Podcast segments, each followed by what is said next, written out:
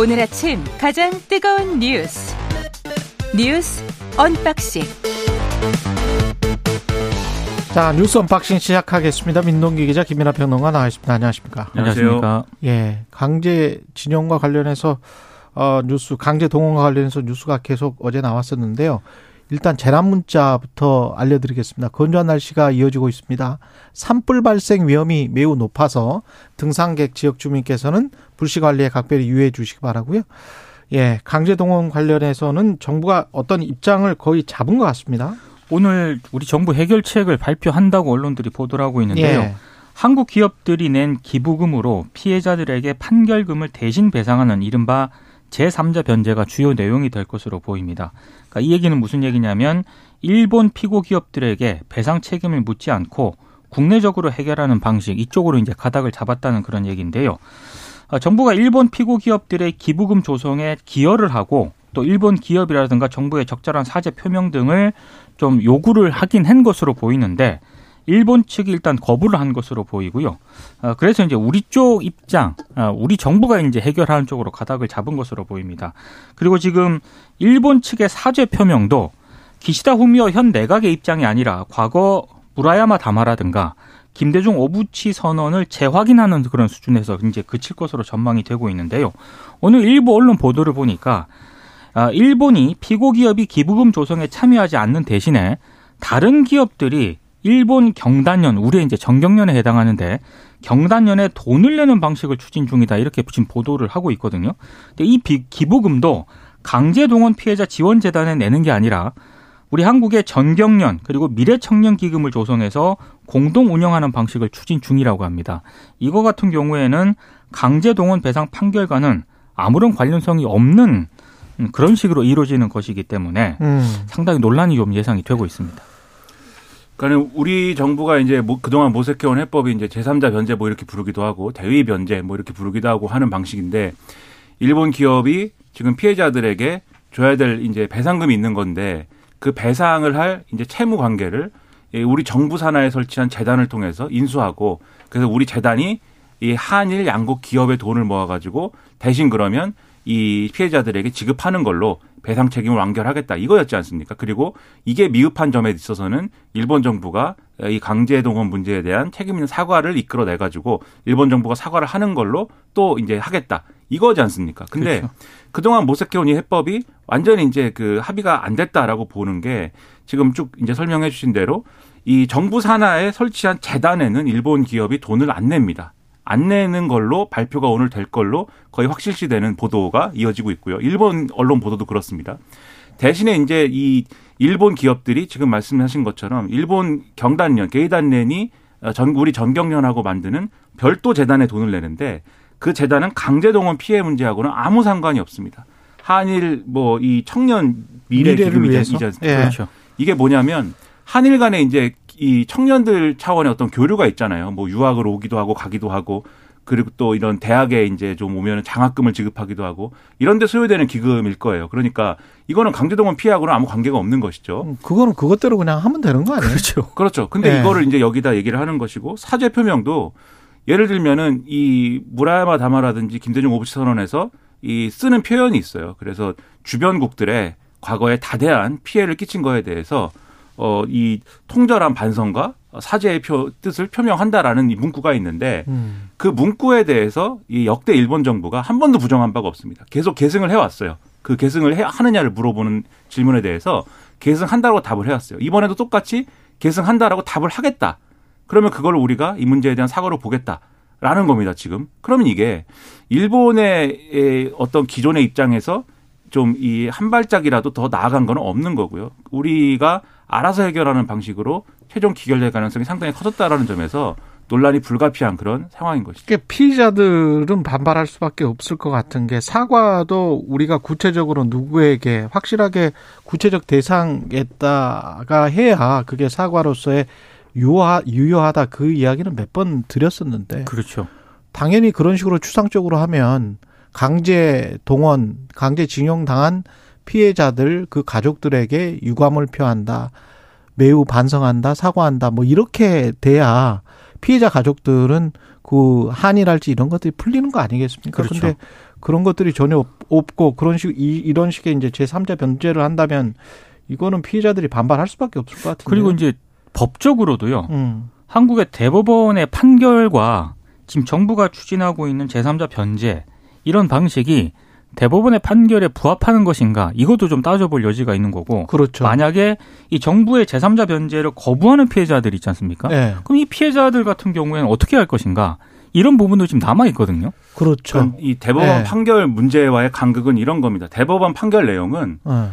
이 강제 동원 피해 문제가 어, 일본의 주장은 1965년의 청구권 협정으로 이미 해소된 거다. 음. 그때 이제 그 청구권 자금을 이제 한국에 전달하면서 예. 이 문제는 배상이 끝난 거다. 이 일- 입장이에요. 그, 일본은. 일본은 그렇죠. 그렇죠. 예. 그래서 일본은 여기에 대해서 추가적인 사과도 하지 않고 배상 책임에 해당하는 어떠한 것도 하지 않겠다라는 입장이 거- 그 판단에서 나오는 겁니다. 그렇죠. 근데 우리 대법원 판결은 뭐냐면 이 강제동원 피해자들의 지금 피해 사- 피해 이 내용은 1965년 청구권 협정으로 해소가 안 됐다라는 거예요. 맞아요. 이건 별도 해법이 필요하다는 겁니다. 그렇죠. 그래서 지금까지 그 이제 민사 소송이에요, 이거는. 그렇죠. 네. 그래서 예. 지금까지 이제 일본 기업의 우리 국내 자산의 현금화라든지 이런 걸 그래서 추진을 해온 거거든요. 근데 지금 정부의 이러한 일련의 이제 에, 이러한 이제 방안은 결국 1965년 청구권 협정으로 해소가 됐다라는 일본의 입장을 거의 받아들인 거에 가깝습니다. 그러면 당연히 우리 국내적인 문제로 볼 때는 대법원 판결하고의 상충이 있는 거고요. 그럼 이 점에 있어서는 이제 이 논란이 해소가 안 될 것이고 여기에 대해서는 제3자 변제라는 거에 대해서도 이 그 자체에 대한 법적 쟁점이 있는데 그건 뭐냐면 일단 제3자 변제라는 거는 앞서 말씀드렸듯이 재단이 채무 관계를 인수를 하는 겁니다. 그러면 음. 채무 관계가 있는 존재들 그러니까 지금 이 구도에서는 가해 기업하고 피해자들이 그 채무가 있다는 거를 확인을 해야 돼요. 그리고 그 채무를 재단이 인수하는 거에 동의를 해야 됩니다. 근데 가해 기업은 채무가 없다고 지금 주장하는 것이고 그리고 피해자들은 그 채무 관계를 인수하는 것을 지금 일부가 반대하고 있는 거예요. 예. 그러면은 이 가해 기업들은 어쨌든 일본 기업들이기 때문에 채무 관계가 없다고 주장하는 거에 대해서는 변론으로 놓더라도 최소한 피해자들이 이 채무 관계를 정부가 정부 재단이 인수하는 거에 대해서는 동의를 표해야 되거든요. 음. 이런 해법으로는 그 동의를 표하는 것이 한계가 있겠죠. 그 오늘 기자회견을 한다는 거 아니에요? 정부 발표 직후에 바로? 일단 피해자 단체 예. 그리고 이제 피해자 그 했던 변호사를 중심으로 이제 기자회견을 한다는 건데요. 음. 사실 많은 언론들이 이제 반발할 것이다라고 일단 예상은 하고는 있습니다만 몇 가지 이제 좀 따져볼 대목들은 여러 가지로 있는 것 같아요. 그러니까 네. 정부 한국과 일본 정부 간의 이런 갈등 요소들은 음. 뭐 일정 부분 해결될 수는 있을 것 같아요. 이를테면 지금 뭐 지소미아라든가 그리고 일본의 수출 규제 조치라든가 이런 부분들은 일정 부분 과거에 비해서는 좀 진전이 됐을 수 될 가능성이 있는지는 모르겠습니다만 아니 근데 지소미아랄지 일본의 일본 수출 규제 때문에 삼성전자나 SK 하이닉스가 지금도 힘들어 한다는 보도를 한 번도 본 적이 없는데. 최근에는 이제 그런 부분들에 대해서 우리 예. 정부라든가 언론들이 좀 면밀하게 따져볼 필요가 있는데 예. 이제 그게 이제 관계 회복이 되는 것처럼 보도를 하고 있는 거는 조금 제가 봤을 때는 어 조금 좀 지나치게 좀 거친 그런 입장인 것 같고요. 삼성전자나 SK 하이닉스가 지난 뭐 1, 2년 동안에 이게 2018년인가 그랬었죠. 그렇습니다. 예. 그 이후에 잠깐 몇 개월 동안 그랬다가 그 다음에는 거의 다 복구가 된 걸로 지금 계속 보도가 돼 왔었고 그러면 그렇게 힘이 들었다면 그동안 계속 보도가 됐었을 거거든요. 그렇죠. 근데 힘도 별로 안 들었는데 수출 규제를 풀어 주는 게 우리에게 뭐 어떤 의미, 어떤 혜택이 있고 어떤 이익이 되는 건지 잘 모르겠어요. 그리고 또 하나가 예. 이번에 기업 국내 기업들이 자발적으로 이제 출연을 해서 이제 기부금을 낸다는 거 아니겠습니까? 그 돈으로 재원을 조성한다는 얘기잖아요. 음. 이 국내 기업들이 이제 65년에 한일 청구권 협정 자금을 받은 국내 기업들이거든요. 포스코 뭐 이런 것. 그렇습니다. 예. 근데 제가 봤을 때 해당 기업들의 주주 입장에서 보면은 이런 기부금을 내는 게 이게 온당한 것인가 이런 의문도 가질 법한 상황이거든요, 지금. 이익이라는 측면도 그렇지만 일본이 한국 경제를 복구하는데 일조를 해줬다. 오히려 1950년, 53년에 한국 전쟁이 일어날 때 일본 기업들이 그 전후에 2차 세계 대전 후에 패망을 한 다음에 그렇죠. 복구가 되는데 그 사람들이 어 도움을 많이 받았었거든요. 근데 일본 측에서 주장하는 거는 자꾸 이제 우리가 많이 도와줘서 당신들이 일제 시대 강점기에도 심지어는 뭐 산업 발전을 이룬 것이다. 이런 식의 이제 식민지 사관을 계속 어, 주입을 시켜 왔잖아요. 근데 그 이후에도 당신들이 우리한테 도움을 받았기 때문에 차관이나 뭐 이런 거를 받았기 때문에 그렇기 때문에 경제가 발전한 거다라는 거를 마치 암묵적으로 동의하는 듯한 그래서 우리 기업이 이렇게 발전을 했으니까 우리가 이제 돌려서 음. 제3자로 변제를 하겠다는 듯한 그 논리가 성립되기 때문에 그것도 사실 상당히 좀 불쾌합니다. 그리고 수출 규제 예. 문제도 이제 풀린 풀린다고 하는데 그냥 음. 풀어주는 게 아니에요. 이게 그렇죠. 그러니까 애초에 수출 규제라는 게 음. 지금 이제 강제동원 이 배상 판결과 관련돼서 원래 그러니까 이런 이 국내 이 정치적 문제하고 경제적 문제를 결부시켜 갖고 경제적으로 보복하는 것은 국제 어떤 무역 질서에서는 사실 인정할 수 없는 내용 아닙니까? 경제는 경제고 정치는 정치지. 예. 근데 이것이 보복 조치였다는 것은 최근에 아베 신조가 사후에 이제 이 써놓은 것들이 사후에 출판된 회고록을 보면은 이 보복 조치였다는 게 나와요. 음. 그리고 우리가 이러한 점을 들어서 WTO에 이 문제를 제소를 했거든요. 그렇죠. 근데 일본 정부는 이거를 취하라는 겁니다. 그래서 취하하면 어. 이러한 해법 마련도 했으니 강제동원 피해 문제에 대한 해법 마련도 했으니 WTO 제소를 취하하면은 수출 규제도 복원하겠다 그러면 그 안 하는 걸로 이렇게 얘기했는데 우리 정부는 한다는 겁니다 지금. 그러면 이것도 그냥 해주는 게 아니다. 결국 일본의 그러한 어떤 이 정치와 경제를 묶어가지고 정치적 문제를 경제로 보복한 거에 대해서 그것도 우리가 면죄부 주는 거예요. 그러니까 이거 이것도 무혐의고 일본의 가해 행위도 이 강제징용 이 문제도 그것도 무혐의고 우리가 다 무혐의 해주는 거랑 거의 진배가 없는 것이어서 여러모로 논란이 있을 수밖에 없고요. 결국 그러면 이거 왜 하는 거냐의 문제에 있어서는 음. 앞으로 외교안보 일정을 지금 많이 얘기를 하고 있습니다. 무슨 얘기냐면 G7? 네. 그것 예. 그거를 그것도 있고 그러니까 일단 이걸 정상화시키면 3월 중에 소위 말하는 셔틀 외교를 복원을 한다는 거예요. 그래서 우리 대통령이 일본 방문해서 한일 정상회담하고 그 다음에 일본에서 언제쯤 이제 뭐 한국에 와갖고 또 정상회담하고 이런 셔틀 외교를 복원을 하고 4월달에 이제 대통령이 방미 방미를 합니다. 어제 이제 김성환 외교안보실장이 방미 준비를 위해서 일- 미국으로 갔는데 그 방미 일정에 이거 포함해서 일본과의 관계 개선을 포함해 가지고 지금 앞서 오프닝에서 말씀하신 그런 과제들 있지 않습니까? 예. 그런 것까지 쭉 얘기를 한다는 거예요 패키지로. 그 다음에 5월달에 기시다 후미오 총리의 고향에서 열리는 히로시마에서 열리는 G7 정상회의에 옵저버 자격으로 차겨, 참여를 하고 이렇게 한미일 뭐 협력 구도를 강화한 다음에 예. 그 다음에 이제 예를 들면은 그 다음에 이제 여름 되고 이러면은 뭐 군사 훈련도 하고 이럴 거 아닙니까? 음. 그럼 그때 되면 이제 북한도 무슨 뭐 무슨 핵실험을 하든지 뭘 하든지 하겠죠. 핵실험 안 하더라도 뭔가 도발하고 이러겠죠. 거기서 이제 뭔가 성과를 이렇게 이끌어냈다. 요 이제 요 구도로 가는 건데 제가 의문인 것은 그러면 그러한 상황으로 가기 위해서 꼭 이 강제 동원 문제를 이런 방식으로 해결하는 것만이 방법이냐? 그렇지 않을 수 있거든요. 그런 점에서는 여러모로 논란과 우려가 남는 해법입니다. 예, 시간이 3분밖에 안 남았는데 하나밖에 지금 못했습니다. 예, 셔틀 외교 해가지고 좀 그 성과나 이익을 얻었으면 좋겠습니다. 근데 사진 찍고 혹시 또 부담만 잔뜩 어, 얹어서 우리가 또 국제 외교. 관계에서 예, 사진 비용이 적잖게 많이 들거든요. 그 비용을 또 너무 많이 가지고 오는 건 아닌지 좀 걱정이. 지난번에 바이든 왔을 때 취임 초에 바이든 왔을 때 너무 많이 준 것 같아가지고 그때 너무 우리 레버리지를 많이 뺏긴 것 같아요. 국민의힘 전대 모바일 투표율이 47.51% 아직 남았는데 이 정도죠. 그러니까 이게 네. 그 이준석 전 대표 선출했던 2021년 전당대회 있잖아요. 음. 이게 모바일 투표가 36.16%였거든요. 그때 당시 ARS랑 합산한 최종 투표율이 45.36%였는데 그거밖에 안 됐습니까? 예, 근데 벌써 모바일로만 이 기록 을 깨버렸습니다. 그러니까 대단하네. 역대 최대라고 하고요. 모바일로만 아마 오늘 내일 ARS 투표까지 진행을 하면은 최대 60%를 넘을 것이다라는 전망도 나오고 있습니다. 근데 이게 왜 이렇게 높게 나왔느냐 이걸 두고 각 후보들의 해석이 좀 저마다 해석이 다릅니다. 김기현 후보는 당의 내부 분란 끝내라는 당원들의 결집이다 이렇게 음. 해석을 하고 있고요.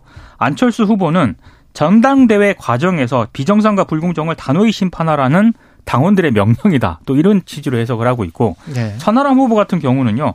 윤핵관의 왕국이 무너지고 있다. 아, 국민의힘의 개혁을 바라는 젊은 세대의 윤핵관 심판 투표다. 이렇게 분석을 하고 있는 그런 상황인데 관건은 아, 과반을 넘느냐 이거 아니겠습니까? 결선을 가냐 안 가냐 여기에 음. 따라서 좀 상황이 많이 좀 변수도 있는 것 같습니다. 그러니까 이게 서로 그 표는 내 표다 이렇게 얘기하고 있는 건데 다 사실일 것 같아요. 그래서 각자 후보들의 표들이 다 결집하고 다 이제 애초 예상한 것보다 초과 성과가 있는 그러한 상황일 것 같은데 그러면 그런 경우라고 하면은 조금 이제 아무래도 이렇게 투표율이 높으면 불리해지는 것은 사실 김기현 후보가 객관적으로는 불리해진다고 봐야 됩니다. 왜냐하면은 조직표가 아닌 표들의 결집이 이제 많다는 그렇죠. 얘기고 그리고 과반 이상을 어쨌든 득표를 해야 결선 없이 이제 아니 이 결선 없이 이제 1차에서 끝내는 건데 그렇죠. 득표해야 될 과반이라는 이 표의 절대적인 숫자가 그럼 늘어나는 거예요. 전체 투표 그럼 수- 수가 당연하죠. 늘어나니까. 예. 그럼 이거는 조직 투표에 상당 부분 기대고 있는 김기현 후보 입장에서는 좀 불리한 구도일 수 있는 거거든요. 그렇기 때문에 이 투표율이 높은 것 자체는 결선 투표를 하게 될 수 있다. 요거에 조금 더 힘이 실린다고 보는데 지금까지 김기현 후보가 그걸 능가하는 어떤 그 조직세와 어떤 윤심을 등에 업은 효과 이런 것들을 누리고 있느냐 이것들이 앞으로 또 하나의 이제 볼만한 어떤 대목이 되겠죠. 반대 논리 국민의힘 후보 중에 한 분이 이 우리가 온에어 들어오기 전에 저한테 한 말은 또 다른 게 있어요. 아, 어떤 거냐면 50% 정도대가 이준석계가 가장 유리하대요. 음. 60%대로 가버리면 이게 이 뭔가 이게 불안하다. 아, 그러니까 역결집이 일어날 수 그렇죠. 있다는 거죠. 불안하다. 이래 가지고 이른바 이제 장년층, 영남층에서 아주 무더기로 표가 나올 수가 있기 때문에 그래서 60% 이상으로 가는 것 같은 지금의 양상을 이른바 이준석계가 바라고 있는 건지는 잘 모르겠습니다. 음, 음. 50%대가 가장 유리하다고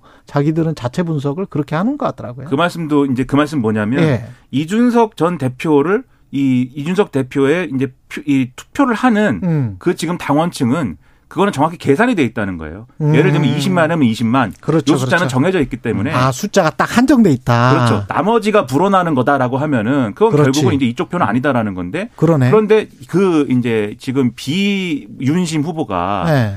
천하람 후보만 있는 거 아니지 않습니까? 그렇죠. 네. 안철수 후보도 있고 또 의외로 황교안 후보 선전하는 측면도 있기 때문에 어. 이런 역학 관계를 사실 잘 봐야 되는 거죠. 예.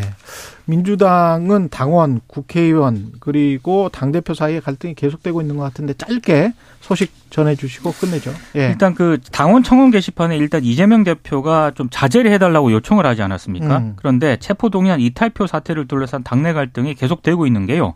이낙연 전 대표 영구 제명 청원에 어제 오후 7시 기준으로 이게 6만 8천 명이 동의를 했거든요. 5만 명 훌쩍 넘었습니다. 이거 답을 해야 되는 그런 상황인데 또 비이재명계 당원들도 이재명 사퇴 및 출당 제명 맞불 청원을 올렸습니다. 그러니까 여진이 지금 계속되고 있는 그런 상황입니다. 음. 이런 대결 구도가 제일 안 좋아요. 이런 거 말고 앞으로 민주당의 미래에 대해서 좀 진지하게 논의를 하는 그런 지지자들과 국회의원들의 노력이 필요할 것 같습니다. 예, 여기까지 하겠습니다. 어, 민동기 기자, 김민아 시사평론가였습니다. 고맙습니다. 고맙습니다. 고맙습니다. KBS 1라디오 최경련의 최강시사 듣고 계신 지금 시각 7시 40분입니다.